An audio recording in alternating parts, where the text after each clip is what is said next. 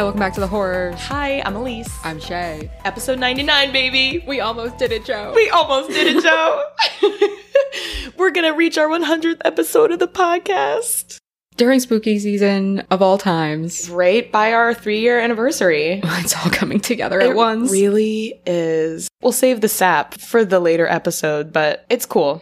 It is really cool. And we're really grateful. And we are here with a movie today called The Haunting in Connecticut from 2009. And this is a movie Shay and I talked about doing last spooky season because we had a haunted house theme. But then we decided against it. We picked another movie in its place, but I forgot.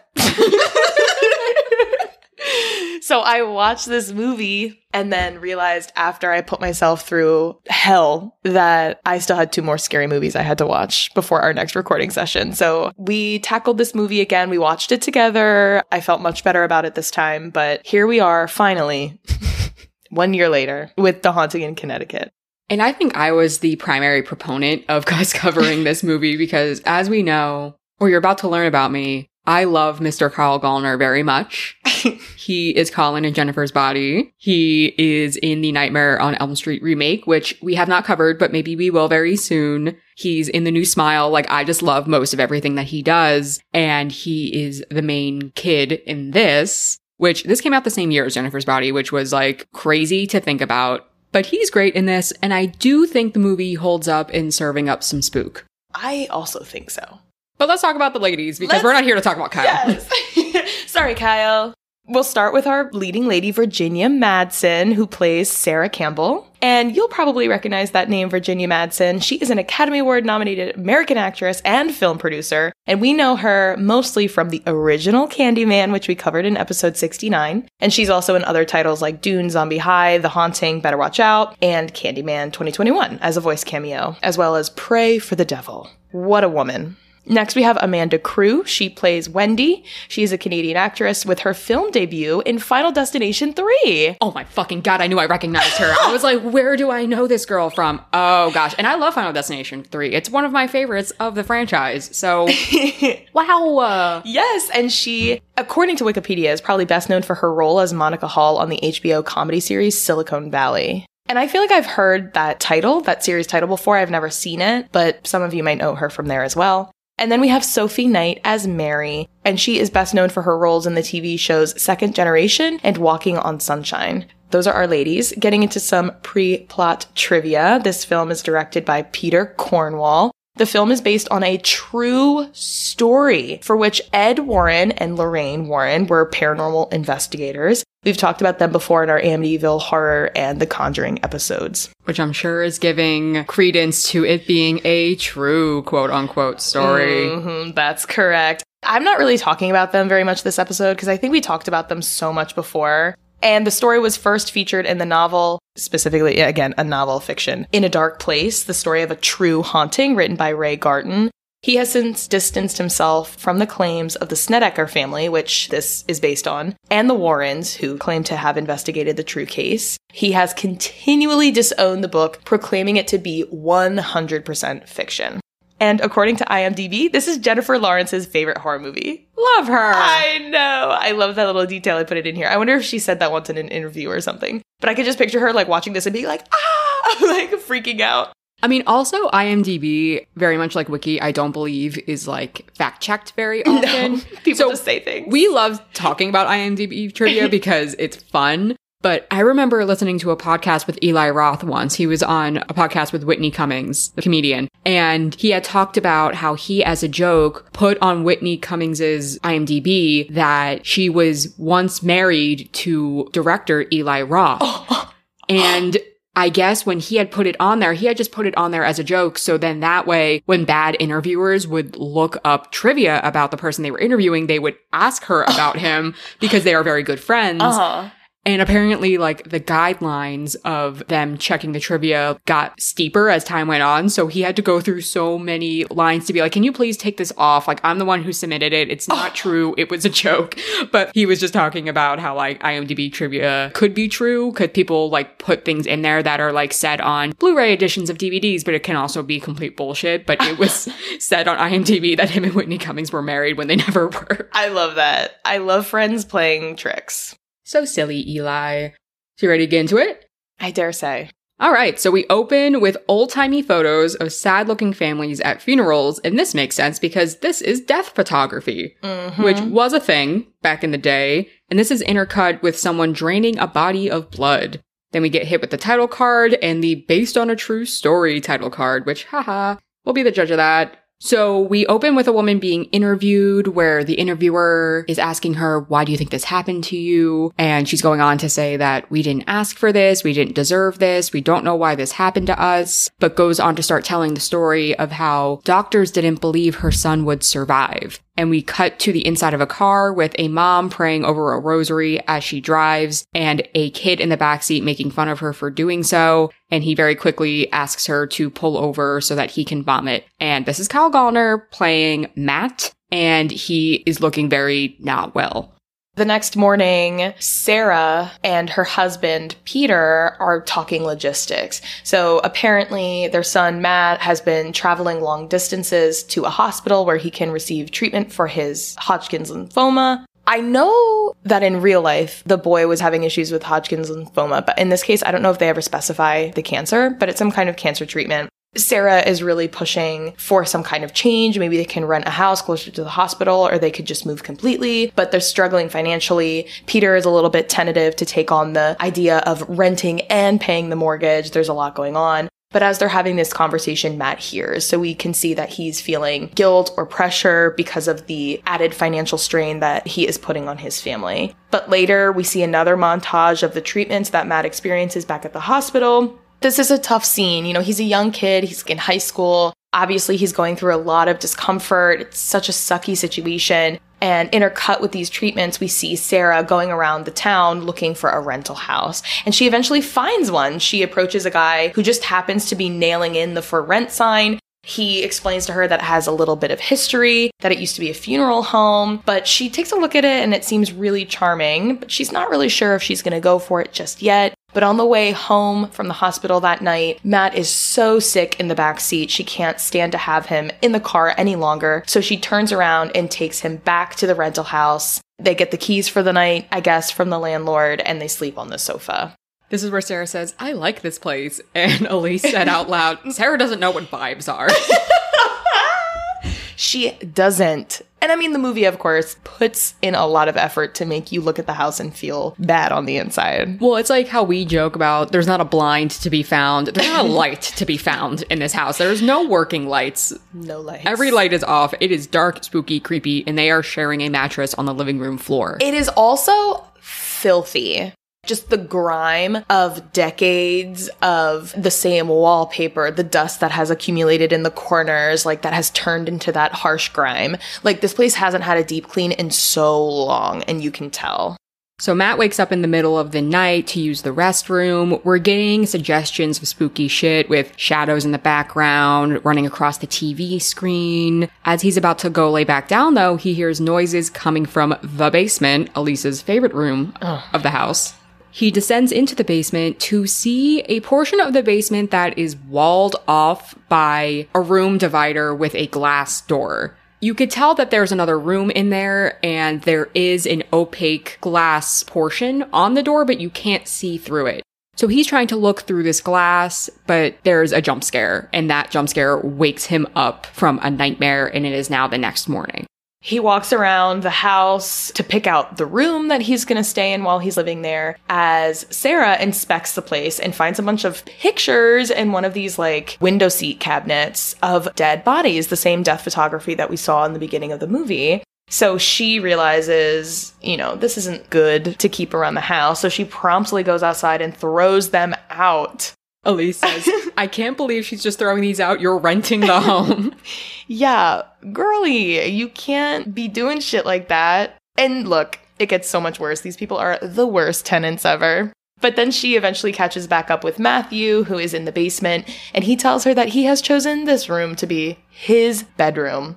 saying this room kind of picked me. And he had also discovered that there is a dumbwaiter that leads from the upstairs all the way down to the basement. And you had said, the way I don't have an explorative bone in my body. Elise was coming in with the hot commentary this entire time.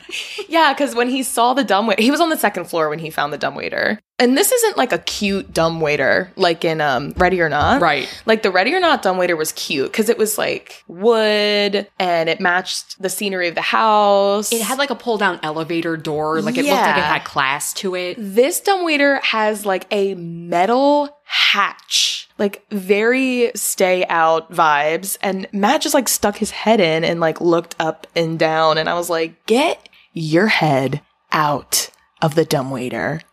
It's very much like metal door and saw game over style. Like we're talking like that kind of Oh, contraption. just awful. Like it looks kind of like a tiny safe that you can take all the way from the second floor down to the basement. But Matt rationalizes that living downstairs is the best case scenario because it has a private bathroom, which would be really good since he gets sick frequently, that he doesn't have to disturb everybody else. He's again showing that he's feeling a lot of guilt being a financial burden. Now he feels guilt being sick in front of everybody. Matt and his mother both try opening the other half of the basement, but that door is jammed. But they're interrupted when dad and the other kids arrive. So there's moving montage, they bring his mattress down. Peter also can't open the door. Sarah is trying to mop up the floor to make it more homey for him, but Matt looks down and sees an image of Sarah mopping blood Eee. onto the floor. But then it changes back to mop water. So he's disturbed, but moves on.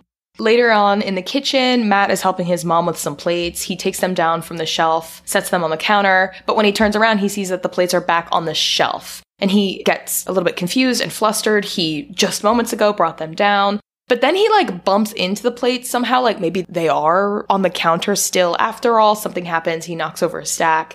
His mother comes over. She tries to placate him by saying, That was my fault. I shouldn't have left those where I left them. But based on the look on his face, she attempts to remind him of something, but he interrupts her and says, I know, I know. The doctor said if I start seeing things, he'll take me off this experimental treatment that we're on. So apparently he's on some kind of new trial for his illness. And if he starts experiencing hallucinations, then he will be taken off the trial. I appreciate this as far as like a narrative inclusion, why he's not telling people what he's seeing or trying to make a big thing about this. He's trying to keep the scary parts that he's experiencing private because he wants this treatment to be successful. It reminds me how in the beginning of The Descent, Beth goes over the rules of like, you may experience hallucinations if we're away from the sun too long and goes on to pretty much justify how none of them believe that there are crawlers underneath there because they are like without light. And obviously Sarah, she's like in a fragile state of mind, mm-hmm. like all that kind of stuff. Like there's a primer to why things go on as long as they do without being adequately addressed. Yes. So it's nighttime. Matt is woken up and is seemingly sleepwalking. He seems to be drawn toward the glass door again, and he watches a man and a boy beyond the glass door. In the scene, the boy looks scared as the man works, and the man is carving symbols into the flesh of a corpse.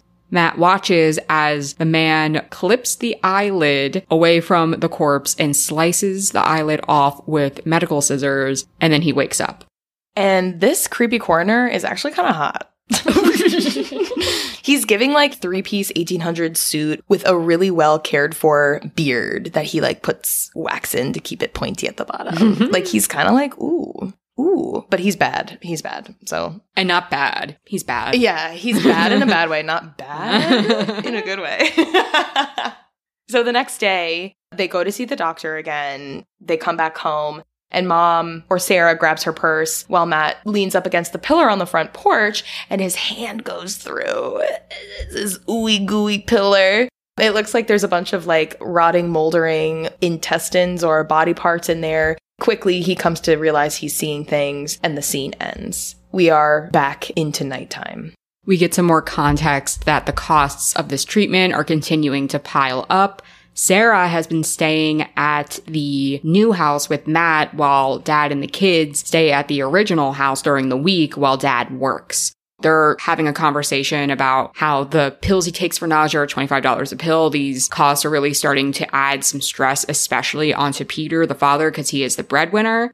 We get another scene of Matt waking up to see light beyond the door. I wrote he's serving in these silk PJs. Yes, a great PJ set. and he sees that the door that has since been shut is now open. It's ajar. So Matt enters sleepily, we're cut to the next morning where his little brother, what's his name? Uh, Billy. Billy, who cares, comes down the next morning looking for him and finds him in this new room. So we see from Billy's perspective as he opens the door to see Matt standing on the inside. And what's inside? An examination table and a bunch of medieval tools used for coroners.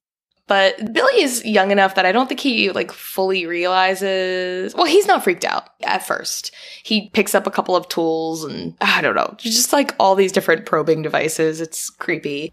So Matt invites him to get on this table and he starts spinning him around to just goof off. But Billy starts getting freaked out as Matt starts spinning the table faster and faster and faster. He starts yelling at Matt to stop. Matt doesn't. He seems not possessed, but something is making him a little bit mean right now. Like he's kind of entranced as he spins this table. Oh yeah, because as he's spinning this table, he's also having like a half vision where he is seeing an old wooden coffin in sepia tone on the ground and somebody loading sandbags into it. So I think he continues spinning Billy partially because he's curious about this vision and doesn't want to interrupt what he's seeing. Peter comes downstairs having heard this commotion and he sees the morgue. And this is where he realizes that the house used to be a funeral home. He approaches his wife, they have a chat. He's like, Why are you lying to me? Blah, blah, blah. And she was like, Well, you used to lie to me because you were an alcoholic. So I guess we get some backstory that Peter used to struggle with alcoholism. But then the fight is over and they just realize that this is just how it's going to have to be while they stay here.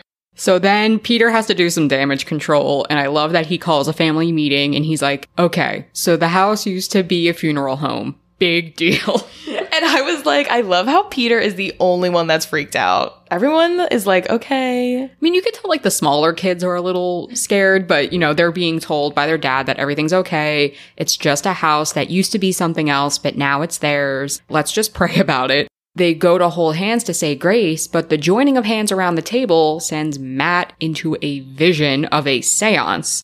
He is going in and out of a vision where he is being put in the place of the younger boy from his original vision. And we come to find out that this boy's name is Jonah. We begin to see visions of this seance where Jonah becomes possessed by a spirit as others watch. But the vision eventually ends. Matt wakes back up to realize that he's been squeezing the hands of his siblings way too tight. And he turns to his cousin, Wendy, Yes, cousin Wendy. who lives with them. That's never Yes. really explained. But Wendy is of similar age to him. And he turns to her very frightfully and says, Did you see it?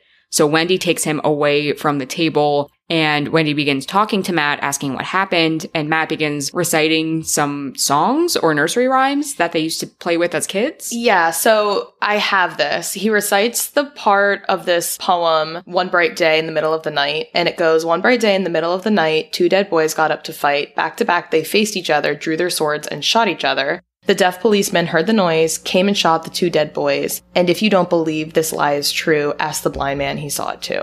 And this poem comes from a tradition in British and Scottish folklore that has no real author. It's considered more as a moral exercise or a lying song in the tradition of the miracle plays than as a true nonsense verse. So essentially, there's some overlap in this poem, as you can probably sense that there is some nonsense going on, lots of contradictions. But I think the thing that stands out about this poem in the context of this film is the idea of the two dead boys got up to fight. Because obviously we know Matt has been seeing some kind of spirit boy, but we also know that Matt is sick and could be dying. So two dead boys. So I think this kind of serves as like some kind of joining between like Jonah's spirit and also Matt's character. Like there's some kind of camaraderie between them at this point.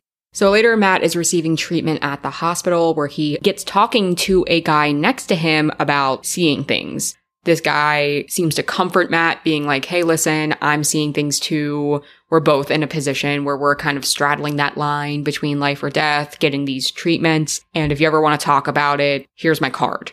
And this guy's name is Reverend Nicholas. Reverend Nicholas, not Saint, Reverend. No. But he also talks about his wife dying a number of years earlier and something about him being in the room with her, obviously very distraught because his wife was dying, but her not registering him because she was, quote, in the valley of death. Like she was so close to death that she was able to see all of these beings in the room who have passed before her, which I think is going to be a theme that comes up later. So we get a scene of Peter going back to work and then making the decision that the kids are going to be staying primarily in the Connecticut house while Peter travels alone for work. We see some creepy things happening, some creepy hands, flickering of lights, but everyone's just kind of like brushing it off. Meanwhile, we see Peter pulling up to a bar and then deciding to pull back out. So Peter is very much struggling with his sobriety at this point. These are themes that were sowed in, toward the beginning. This is where we wrote the next morning, Sarah leaves for work. Where? Yeah, where all of a sudden she's like, okay, kids, I'm leaving for work. Which is not to say that like she shouldn't pick up a job, especially with these mounting costs. But as far as we know, she's been a stay at home mom. And all of a sudden now, like there's been no discussion of a job. It's just like, I'm off to work. And we're like, what? So Wendy is left in charge. The kids go to play hide and seek as Wendy reads outside. Matt counts as the other two, Billy and Mary. They're both young, maybe Eight. seven, eight, Yeah, seven something eight. like that. It's and giving seven and eight. it's giving seven and eight. Where Wendy appears to be like 17 and Matt is maybe 15, 16. Yes. So Matt goes to investigate as his siblings hide from him, and he starts seeing visions of Jonah packing a bag to escape out the front door, but being restrained and pulled into the basement room by presumably Aickman, who is the name of this funeral director from back in the day of who we're seeing these visions of. Yes. So obviously not good news for Jonah. Matt goes down to the basement where at first he sees a bunch of bodies covered in blankets and then the bodies are uncovered, showing these markings all over them and the door to the morgue slams shut behind him. He starts screaming, which alerts Wendy, who's sitting outside reading. She comes in to get him, and then Matt comes to, still screaming as he's surrounded by his little brother and cousins. So he feels awkward and he decides he's going to call Reverend Nicholas after all so they can have a chat. Because these bodies were then standing up and surrounding oh, him. Oh, yeah. Ew. Very scary imagery. Yeah. So Matt tells Reverend Nicholas what is going on, and the Reverend tells him that there are obviously spirits. For the one that keeps appearing to you, you should ask him what he wants from you. So that night, while Matt is in the basement alone, he tries to do some crunches, you know, presumably to try to get his strength up as he's becoming weaker on this trial all of a sudden a burnt spirit appears to him. Matt tries to ask the spirit what he wants with him, but there's no answer. Later, the rest of the family, I guess, was out somewhere and they come home. Mary and Billy find a stack of furniture in the living room, dining room. They yell for Sarah, who comes in and inspects and finds that Matt has stacked himself into a corner and is sitting against the wall, fingers bleeding, claw marks on the wall, terrified. it's enough that they take Matt back to the hospital and say, like, hey, this behavior is happening. This might be a side effect of the trial. The doctor does say that his MRIs are clear and he's still a great candidate for the treatment despite the behavior. So the parents leave to go off in their separate vehicles. Dad is going to go back home. Mom's going back to the house in Connecticut. And the dad is very sassy when Sarah points out that he sold his nice car to pay for some bills, which is like, that's your responsibility. You don't need to be sassy about it. But it's showing that the dad's behavior is slowly changing. Meanwhile, Sarah is really refusing to accept that Matthew might be dying. You know, she goes to pull him into this hug, but Matthew has all these radiation burns all over his chest from his treatments. He tries to reason with Sarah, being like, hey, if this happens to me, like if I die, and she's like, you're not going to. And he trails off in his sentence, like, it's not your fault. So again, he's feeling this huge amount of guilt for all of the stress that he's putting his family under, but we see visions of Sarah praying and then throwing her rosary away and saying, You can't have him, you can't have my son. So there are these subtle undertones of Christianity happening throughout with Sarah praying and obviously the presence of the Reverend. Very common for a lot of these spooky house movies. We also see in this compilation of Sarah's grief, we also see Peter is back at home, I guess in his like man cave in the basement, crying and playing his electric guitar. And he's wasted. And he is totally wasted. So then that night, we see a shadow looming over Matthew as he sleeps. Upstairs, Matt appears to be acting weird when he joins the others. I wrote, he's so emo. He is. Colin, um, wrong movie. yeah. The little ones seem kind of disturbed, so Wendy is like, let's play hide and seek, tries to quell the awkwardness. So they go off to find hiding spaces. Fucking Billy gets into the dumbwaiter, oh my god, and Mary goes into a dark attic. I was like, oh my god, like these are the worst spots. And you had said to me out loud, like, This is where I couldn't believe it because it's a full staircase that leads to a hatch attic door. And we've talked about hatch attic doors before in Better Watch Out and Black Christmas, Hereditary, obviously, mm-hmm. like hatch attic doors. And you're like, well, that's so unrealistic. And I had to tell you that there is a very similar setup in a family member's house of mine where there's a full staircase that leads to like a flat ground that you have to push up. And you were like, I hate that. There's no safety for me anywhere.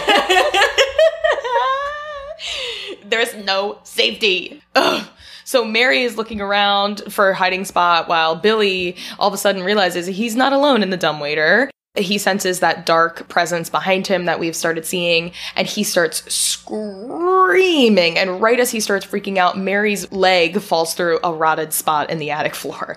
So then she starts screaming. So then poor Wendy has to run upstairs and get Billy out of the dumbwaiter. And then eventually Matt joins them as they try to get Mary out of the hole in the attic floor. It's just like this whole mess.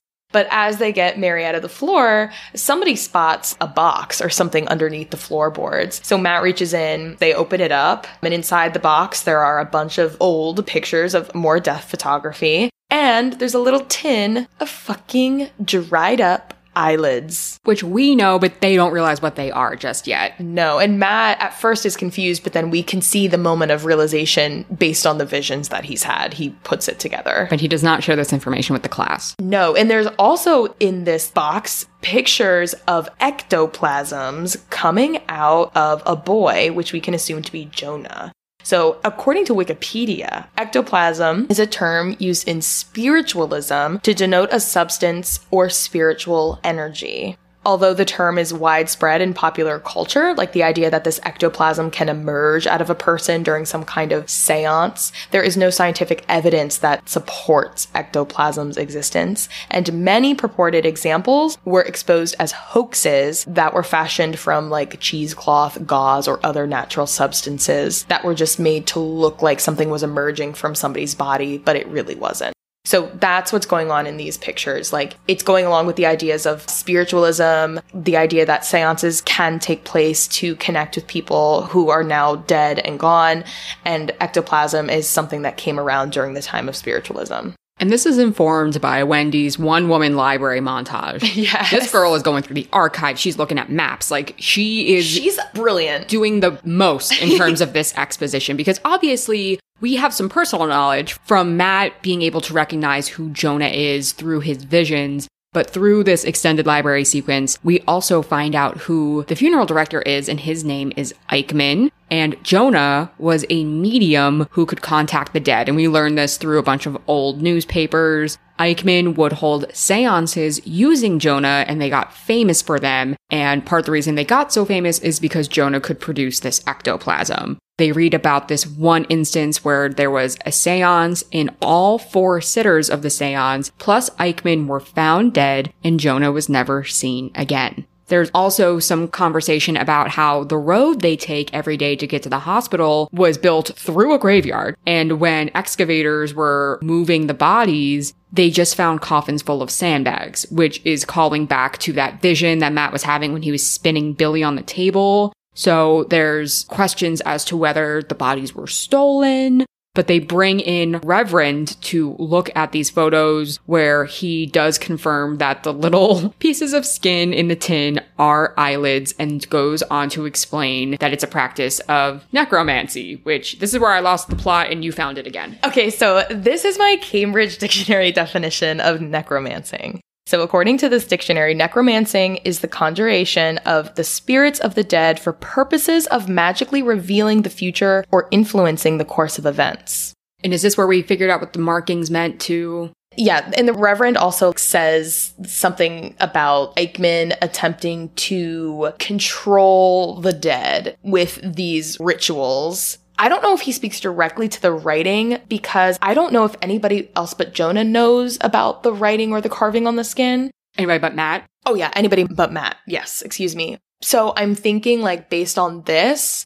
it's adding context to what Aickman was doing with the dead bodies, doing some kind of ritual, writing on them, maybe keeping them from the grave in the first place to try to control them in the afterlife somehow.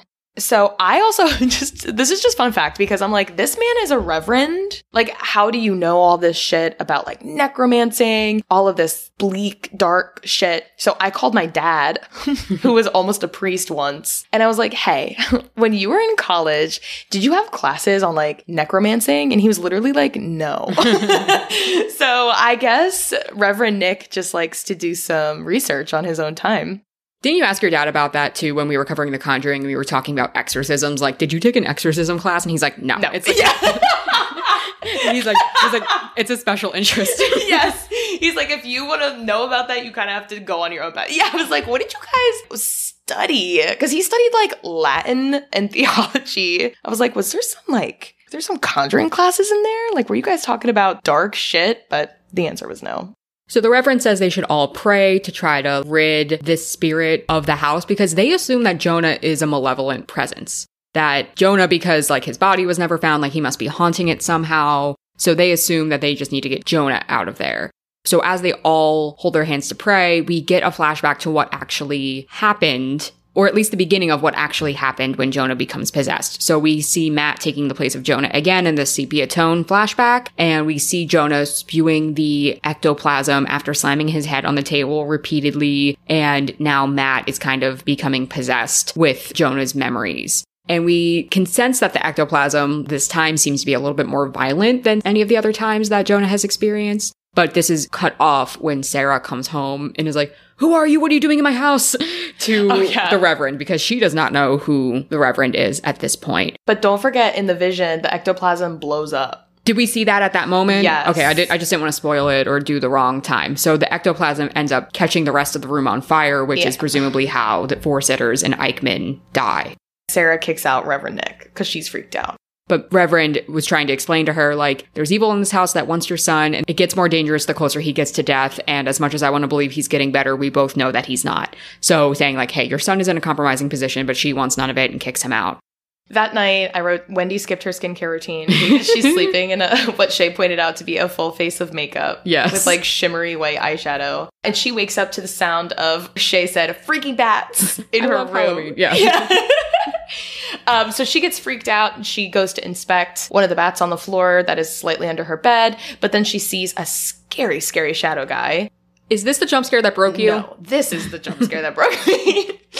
um, so Wendy gets her bearings, but we jump to Sarah. She's in a different room, and all of a sudden, a spooky guy appears next to her. When I say I shrieked and jumped up off the sofa and like laughed with tears in my eyes because I was recovering from my scare, I mean it. Shay is my witness. Every animal in your house was very concerned for your well being. And the worst part is, as we know, I already watched this movie and took notes on it. So I wrote in my notes that there's a jump scare with a spooky guy. I wasn't anticipating the kind of guy it was because it wasn't like Jonah, like we've been seeing, or some kind of shadow. It was one of the carved up corpses. It just was not what I was expecting, and I freaked out. And then I wrote, so I wrote, at first Wendy sees a scary guy, then Sarah, and then we all see a scary guy because Peter comes home and rages drunk about all the lights being on in the house. He goes from room to room, unscrews all the light bulbs, breaks them in the sink like a crazy man. And Sarah meets him outside and tells him not to come home again if he decides to get drunk again. And he leaves.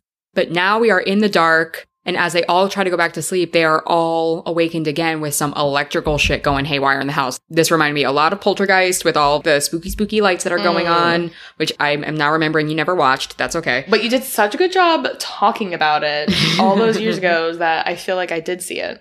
This is enough to convince Sarah that she needs some help from a man of God, so she calls the Reverend back. They go into the basement where essentially he's using some magnets to try to find where the evil is in the room. and eh, I don't know. I don't know. I, I don't know. Whatever. But he goes on to say, I can see it. You can't see it because you're strong and healthy, but I can see everything that Matt's seeing right now because he is also undergoing cancer treatment. Yes. He is not in as bad of ways as Matt is at this point, who is like sweating and vomiting in his silk pajamas on his bed. But he goes into the morgue room and says, I'm going to free you like a bird. And what did I say? I'm like a bird. yeah, Shay started singing, which is like the difference between Shay and me when we're watching horror movies. It's like Mhm. I'm terrified and Shay's looking for opportunities to sing a little song. Yeah, I am. So And I did. And she did. I found, I found one. There's some spooky montages of doors slamming, some more frickin' bats, um, just shit moving around. And the Reverend reaches into the wall, question mark. I don't know exactly what cavern he's found himself in and finds a skull, showing that there are some remains in the wall, presumably of Jonah, who we are assuming to be the big bad up until this point. Meanwhile, we see a creepy ghost advancing on Sarah and Matt. Matt sees it, of course. Sarah does not. And it all comes to a stop when the Reverend moves the remains outside of the house. I think there's like a basement window or something, and he's able to scoop up the remains and like move it from beyond the house, which I guess is taking away the influence of the ghost. We see him packing up his car and it's like, I'm gonna go bury these remains. Everything should be fine. So he drives away. Sarah is trying to explain to the kids that, like, hey, some shit happened, but it's over now. Literally, Matt is like rotting in the basement and he wakes up to see that his skin is covered in the markings Mm. of the dead people, like the scrawling language on his body carved into him. So he screams. Sarah sees him. They call an ambulance to take him away. Meanwhile, the Reverend is seeing Jonah in his backseat. hmm At the hospital, Matt is also seeing Jonah in the room with him. And simultaneously, as Jonah is showing Matt the rest of his vision, he is also showing the Reverend the rest of his vision, which is that the night they sat at the seance and Jonah's ectoplasm exploded, it set everybody on fire by accident, but Jonah was fine. And he went to the dying Aickman on the floor who told him with his last words, they'll be coming after you now, meaning the spirits. Jonah realizes that he needs to get out of this house ASAP because of all of the negative energy that they've been harboring in here based on their activities, their shady business. So he's trying to get out of the house, but you know, the house, the walls are becoming black. They're chasing him. Some door shuts. He gets stuck somewhere. So he takes the dumbwaiter down to the basement. And when he rolls out, he accidentally rolls himself into the incinerator. The door is shut on him by a spirit or a spiritual presence and turned on. And that is where Jonah is incinerated. So we assume then that the remains that the Reverend found in the basement were the charred remains of Jonah. Yes, in the cremation station. Cremation station. cremation station. This causes the Reverend to call back to the house. Now, the parents aren't in the house because they are at the hospital with Matt, who is having like a weird roommate situation, which, okay. well, Nothing ever happens. Nothing With the co- roommate. it's just like he has a mentally ill roommate who's like talking to himself and he ends up giving some exposition a little bit later. But the parents are being told that essentially we don't know what's even keeping Matt alive. He could go tonight. After Matt sees the rest of Jonah's vision, he has broken out of the hospital and this man that was his roommate is repeating the nursery rhyme over Mm. and over again, Yeah. showing that he, I guess, also sensed some of this interaction. Meanwhile, Wendy gets wrapped up in a shower curtain and tossed around a little bit. Yeah, but after biting into a rotten apple first. Oh, I didn't see that part. You, you saw Oh my god. So Wendy is like watching the kids and she takes a bite out of an apple that's absolutely putrefied on the inside. So she spits it on it in the sink and then looks in the fridge, I guess, for another apple. She's like, I'm trying to snack right now. I'm trying to keep this doctor away. Uh huh, that's right. And everything in the fridge is absolutely putrefied. I thought that was an effective scare. I don't remember in any of the movies we've watched so far the idea of like rotting food showing this malevolent spiritual presence, but I feel like I've heard about that before. it as a certainly sign. is a is a trope that's used. I'm trying to think. Maybe in Poltergeist there was something like that. Yeah, I don't remember it in anything we've covered so far. At least to this extent. Yeah. It's like the whole fridge. She opens the fridge, there's a bowl of fruit on top, that's still fine. But then when she shuts the fridge, the bowl of fruit is like fucked up. So we can kind of see the spiritual state of the house is rapidly declining. And then that's when she goes upstairs to take a shower after taking out a leaky, leaky bag of trash. And then she gets wrapped up in a shower curtain, which is very scary. But she rips through the shower curtain and survives. But when she's in the shower, she misses that call from the Reverend, who reveals some very important information he says that through this vision from Jonah, he realized that Aickman didn't remove the dead people's eyelids to make them see in their death, but to make them unseen. And that Jonah was actually the one protecting the house because he was trying to free the souls. And now that he's gone, no one is there to protect the house from these spirits. All right. So we were confused. we were confused and then we slept on it. And this is essentially like what we came up with in terms of what the lore is. Because we're like, okay, we understand Jonah and we understand that Jonah died in the house and we understand that Matt is being haunted by Jonah, but why are we carving up bodies and why are we putting sandbags into coffins? What the fuck is going on?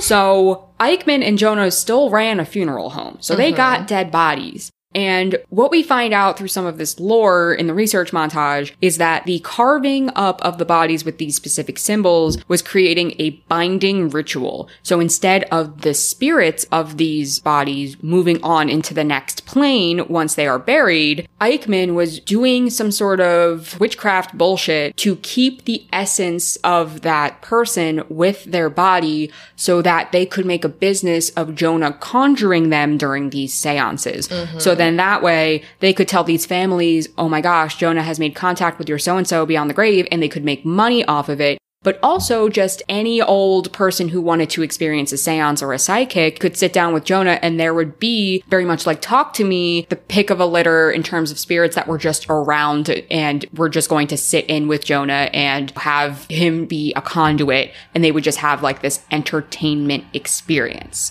So Jonah obviously wasn't really into this because his abilities were being exploited, which is why he was trying to escape the house prior to sitting with that last seance. But Aickman was like, no, you are my cash cow. You're going to stay here. And then filling the caskets with the sandbags was them not actually putting their bodies to rest. They kept the bodies in the house.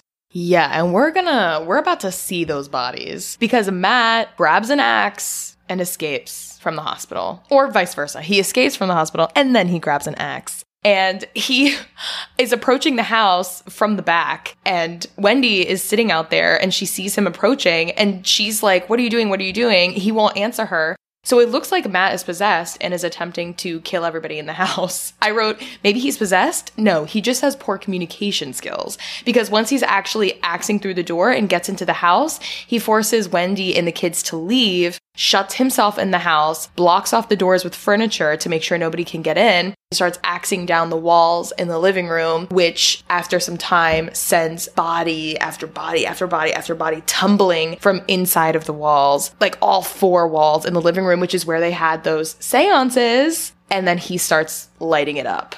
And he even says to Wendy, don't let them put out the fire. I'm already dead anyway. Pretty much saying like, I am sacrificing myself. Don't let anybody come in for me. I'm going to end this once and for all. Again, the house dies around him and these spirits begin surrounding him. I mean, he is still a man with cancer, so he is very close to death, especially now with all the smoke inhalation. Yeah, not good. So parents finally arrive back. Peter is held back by the fire department, but Sarah is able to break in and hold Matt as he dies. And the spirits around the room start dissipating as their bodies are burned, meaning that they are finally being put to rest. They take him outside. They are trying to resuscitate him. Reverend has arrived on the scene. Matt is getting a vision of Jonah in a graveyard and he kind of is sensing that he has a choice to follow him, but he is also hearing the voice of his mother calling to him from next to his body. As Matt coughs awake and is resuscitated, Reverend looks next to him to see an unburned Jonah standing next to him, giving him a knowing glance. Mm-hmm. Pretty much saying that Jonah had occupied Matt's body in order to give him the strength to burn the bodies. And now Jonah, being that his remains have been spread, can now move on from the house. This is again where you screamed, You're renting the house! I know the house is totally going up in flames. Just the worst tenants. But also, this moment is kind of a little bit bittersweet because we know that Reverend Nick is still seeing Jonah. The Reverend is still sick. Like, he's still closer to death than the others because we see him see Jonah. But Matt doesn't see Jonah anymore. Like, he's past that somehow. It's like immaculate conception, immaculate regeneration of white blood cells because now the cancer's gone. I think we were supposed to assume that maybe the trial wasn't working like it should have because of all of these negative spirits who were preying on his already vulnerable state. But yeah, you're right. How? um, anyway, so the house goes up in flames, but the Reverend smiles, all is well. And we close on a voiceover from Sarah. She says, She knows what happened. I don't care what anybody else thinks. Her son is alive and well, and that's all that matters. They say that God works in mysterious ways. They just don't tell you how strange those ways can be. consider yourself warned. And the movie ends. Okay. Yeah, so let's get into a little bit more information about this quote unquote based on a true story. So, according to an article from All That's Interesting by Amber Breeze and edited by Matt Crabtree titled The True Story of the Terrifying Events Behind the Haunting in Connecticut, the setting for this movie is accurate. So, the Snedeker family, which is what we see Sarah's family based on in the movie, really did rent a home in Connecticut to be closer to the hospital while their son was receiving treatment for Hodgkin's lymphoma. They found out early on that it was a funeral home when some funerary items were found, and Carmen, who is the person Sarah's character is based on, confirmed it with the owner. And then the boys, plural, like Philip, who is the person that Matt's character is based on, and his brother Bradley, who I guess we can assume Billy's character is based on, both chose to have their room in the basement. So in real life, these two brothers maybe were probably a little closer in age, I'm assuming, and they lived in the basement. Then the hauntings began just after move in. Carmen, again, the person Sarah's character was based on, told People magazine in an interview later that, quote, my son started seeing this young man with long black hair down all the way to his hips. He would talk to my son every day. Sometimes he would threaten them. Other times he would stand there and just say his name, which was enough to scare him. She also claimed that there was time when the water she was using to mop turned blood red and began to smell. So we can assume that scene where we see Sarah mopping the floor in the basement was based on this moment. The most terrifying claim that both Carmen and her husband, who Peter is based on, made is that, and this is like a content warning, a sexual assault content warning. So if you don't want to hear this, you can skip ahead 10 seconds or pause and move forward. But they both claimed that unknown forces raped and sodomized them. So the movie, I guess, frames like Matt as the only person who's experiencing the extensive effects of this haunting. But in the story that this movie is based on, it seems like everyone was really terrified. So the haunting allegedly began causing Philip to react really violently, who once attacked his cousin and left her so wounded that she remained in the hospital for 45 days. Ooh. Okay, and then after about two years, the family moved out. But many people think the whole thing is a hoax, including their neighbor who lived next to them at the time. I mean, again, it's giving very much Amityville, where even like Ryan Reynolds going after his own family and all of those types of things. If the Warrens are involved, I'm assuming it's fake. Yeah. And this is someone who believes in ghosts with her full chest. I mean, I'm sure like a funeral home is going to have a lot of shit left over, but I also think you might just have cancer and that sucks and you're traumatized and you're taking it out on the people around you. Yeah. And especially if you're in a bunch of fucking medical debt, you're going to try to sensationalize the story and get a lot of money and deals off of it. And those are those things. And if I'm wrong, I'm happy to be wrong.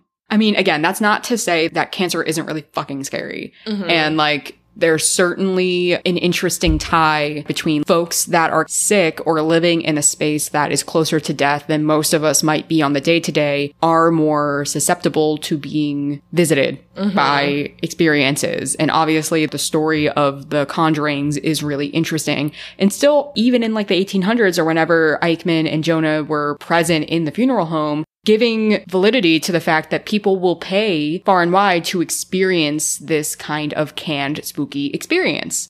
I'm also thinking about Wendy and Sarah being the aim of this podcast, like all this type of stuff. I mean, Sarah is obviously meant to show this unwavering type of faith, like not even allowing herself to think or accept that Matt might die. And that I think strengthens her faith a little bit, especially like in those last few moments of the documentary where she's like, God works in mysterious ways. I'm like, or the trial worked. I don't know. Yeah, her character definitely solidifies a real faith focus in this film, and, and especially like the Reverend's character as well. Wendy, I think, was a badass bitch. Yeah. I mean, like, I love that scene where Matt finally confides in her that he's been seeing things and the boy they found in those pictures in the attic, he's already seen in the house before. And she's like, well, you know, we could just go to the fucking library and read about what is going on. So she, I feel like, is such a voice of reason.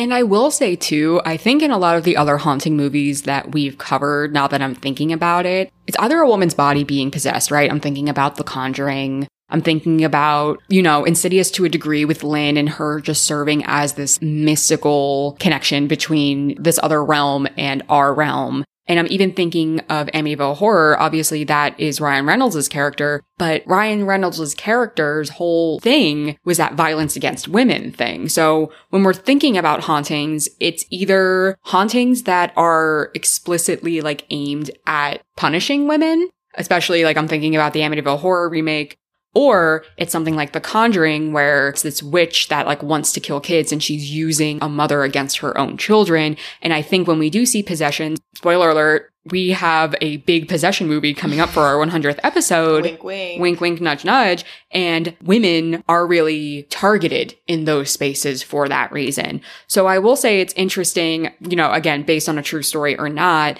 that it took a different approach where it looked at a young man where we probably look to be one of the biggest examples of like conventional strength, like a young adult man like probably otherwise in the prime of his life, if not for cancer. Mm-hmm. So kind of seeing somebody like that in more of a conduit or submissive position. Even the fact that Jonah was a male psychic. Yeah. Or medium, whatever you want to call him, right? Because it's usually left for like an older lady type Yeah. of character. Like an older lady plays that role in the Poltergeist series. Obviously, you have Lin Shaye in the Insidious series. We have Lorraine Warren. Like she is the one who is always used as this spiritual flipboard, for lack of a better term. Whereas the Ed Warrens are like, I'm the man of God. And granted, we do have that with the Reverend in this movie, but I like that the connection to the other realm are male in this degree. And we do have that with Insidious too, now that I'm thinking about it, but still, it's different. That is really interesting. And that, that has me thinking about like the nature of the possessions as well. A lot of times when we see women being possessed, there's like a really masculine energy to it. Well, the idea of like inhabiting a space is really masculine. Like when people conquer land, they call the land by like she, her pronouns, like America. like Even men's boats.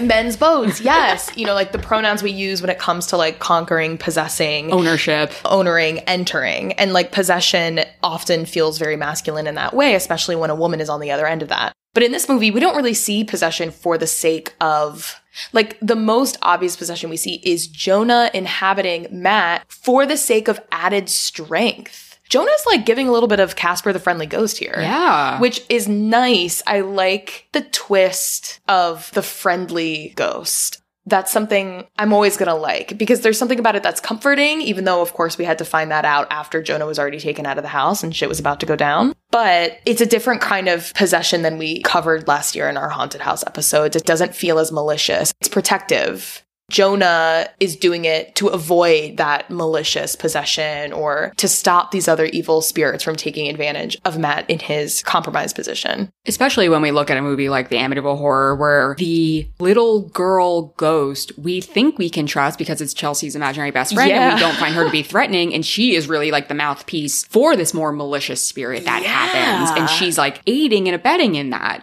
Showing how we show the lack of threat from like feminine energy So- most of the time. So not not only, and you've been alluding to this as well, and you might have said this more clearly, and, and I missed it.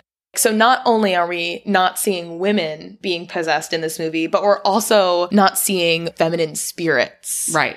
So you're right. So it's like we're not seeing this like masculine approach to possession, but we're also not seeing these like mead spirited women fuck everybody up. Oh my god, yeah, like yeah. I mean, I think some of the bodies might be women, but like there's yeah, no. but there's men and women. There's all Yeah. different kinds of people in there. Yeah. Jonah is like the one. Everybody else seems to be acting as a collective. Yes. Yeah, I mean it's I mean it's interesting. Like like I said, I don't think that this movie is lady heavy, but I think it's interesting to look at like why that is and why we almost expect in possession movies for women to be the conduit or women to be the one that is possessed. And I've discussed this at length especially toward the first few episodes of this podcast where it's like a lot of women tend to be afraid of possession driven movies because women collectively fear agency over their own bodies hmm. back then and especially now. The idea of your body not belonging to you anymore is very terrifying for people that are socialized as women. And men tend to be afraid of other men overpowering them. So slashers, shit like that. Like if we're mm-hmm. just looking at it from like the most basic of gender analysis, and it's, obviously it's a binary kind of perspective. So there's a lot to be said of what occurs on the in between. But still, at its very core, we come to expect that this type of horror movie is speaking to women, and this one isn't. But it's also interesting how we're noting these differences. Yeah, wow. I'm surprised by our conversation because I first, I think I had a negative experience watching this movie because it was so stressful and we were watching just an onslaught of haunted house movies last year and I was so stressed. And that's when I realized that haunted house movies are actually actively like a genre that I find very scary and always will. Mm-hmm. So I am pleasantly surprised by our conversation. I think there was a lot more interesting pieces of this movie that I hadn't realized. And I feel like that's how it usually goes at this point. I mean, how many episodes am I going to have a epiphany moment at the end where I'm like, wow, this is actually so cool. I guess this was another one. So I probably won't watch this again for a while, but when I do, hopefully I'll remember that jump scare so I don't scream and, and run out of the room again. And like we said, keep up with us for our 100th episode. We have a really big movie picked out for you, and I think you're gonna enjoy it. So if you want to follow along with us throughout this spooky season and beyond, follow us on Instagram at the Whorrors Podcast and or feel free to email us at the whorrors podcast at gmail.com. And until next time, we're the Whorrors. Bye. Bye.